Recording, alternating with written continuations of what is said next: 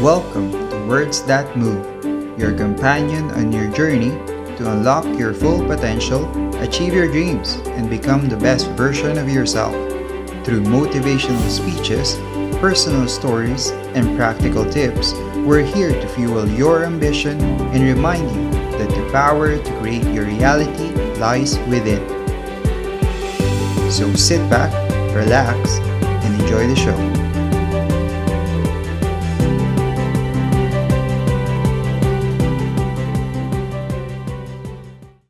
To talk about like when I started, you know, going to school and stuff. A lot of people put me down. You know what I mean? Like people tease each other. I mean, people come up and say, "Hey, you're fat, you're fat, you're fat, you're fat, you're fat, you're fat, you're fat." You know, you like, lose some weight, and you're like, you go home and you look at yourself in the mirror and go, "I'm fat," right? And so many people tease each other. Oh, you know, you're too short, you're too tall, you look whatever. Different hair and all that. It doesn't matter. See, the thing is, eh, when you're in school when you're growing up in life, it actually sort of matters to people how you look. And then it matters to you because it matters to others. Why? Why does it matter how you look? Because if they don't like you, then who will? If they don't accept you, then who will? And the fear that we have is that we're going to be alone that we're not good enough. And you know, we have to change ourselves. And you know, so many people put me down and say, Nick, you look too weird, and no one's really your friend, and you can't do this and you can't do that. And I couldn't change anything. It's not like just fixing my hair one day and everything's fine. It's not like, you know, just whatever. I couldn't change my circumstance. I couldn't just one day wake up and say, hey, give me arms and legs. I need arms and legs. You know what I mean? Like, I went to a bodybuilder, you know, and said, can you make me some arms and legs? No joking. right? So this is the thing, you know, I go up to people, can you give me a hand? You know, just joking. but it was so hard because people put me down. And I started believing that I was not good enough. I started believing that I was a failure.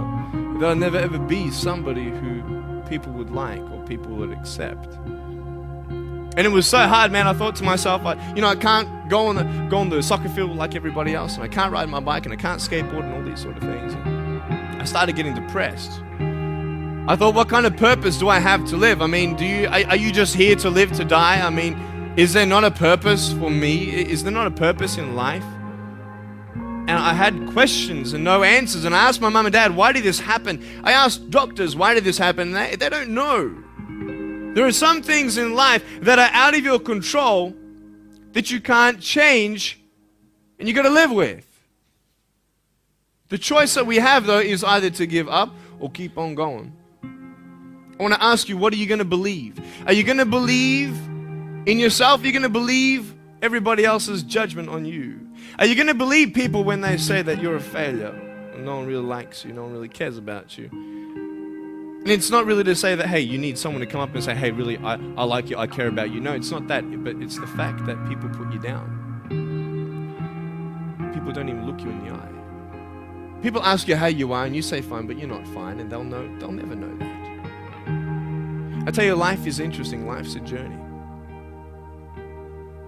You can only take one step at a time. I don't care how big your step is, it's only one step at a time. You can't do two steps in one. You understand? So it's like one step at a time. And you take steps in this direction, you take steps in that direction, sort of get lost along the way, and sometimes you fall down. Now, to illustrate my point, I'm going to jump off the table, do a back twist, and land on the floor. So, what do you do when you fall down? Get back up. Everybody knows to get back up because if I start walking, I'm not going to get anywhere. But I tell you, there are some times in life where you fall down, you feel like you don't have the strength to get back up.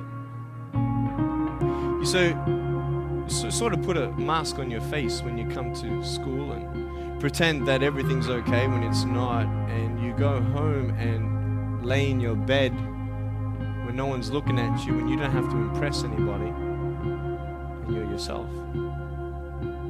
And fear comes in.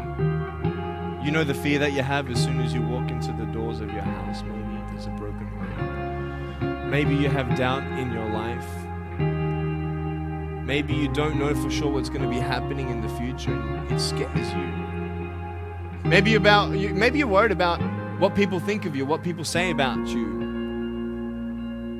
Just that fear paralyzes you. And I just want to ask you today do you think you have hope? Because I tell you, I'm down here, face down, and I have no arms, no legs. It should be impossible for me to get back up. I mean, you go home and tie the legs and arms of your brothers and, and sisters and, and like push them down and see how long it's going to take him to get back up. You know what I mean? You know, you can tell him that you'll see him tomorrow. You know what I mean? But this is the thing it should be impossible for me to get back up, but it's not. You see, I will try 100 times to get up, and if I fail 100 times, if I fail and I give up, do you think that I'm ever going to get up? No. But if I fail, I try again and again and again. For as long as I try, there's always that chance of getting up. Does that make sense? And it's not the end until you've given up. And just the fact that you're here should persuade you that you have another chance to get back up. There's still hope. I'm not here today to tell you that I understand your pain. I don't know how it feels to be abused. I don't know how it feels to feel, quote, fat and you've got an eating disorder. I don't know how it feels to have a broken home. I don't know how it feels. But I know how it feels to have a broken heart. And I know how it feels to be alone. And I want you to know that I found my strength in Jesus Christ, and you're going to find your strength in whatever you find it in.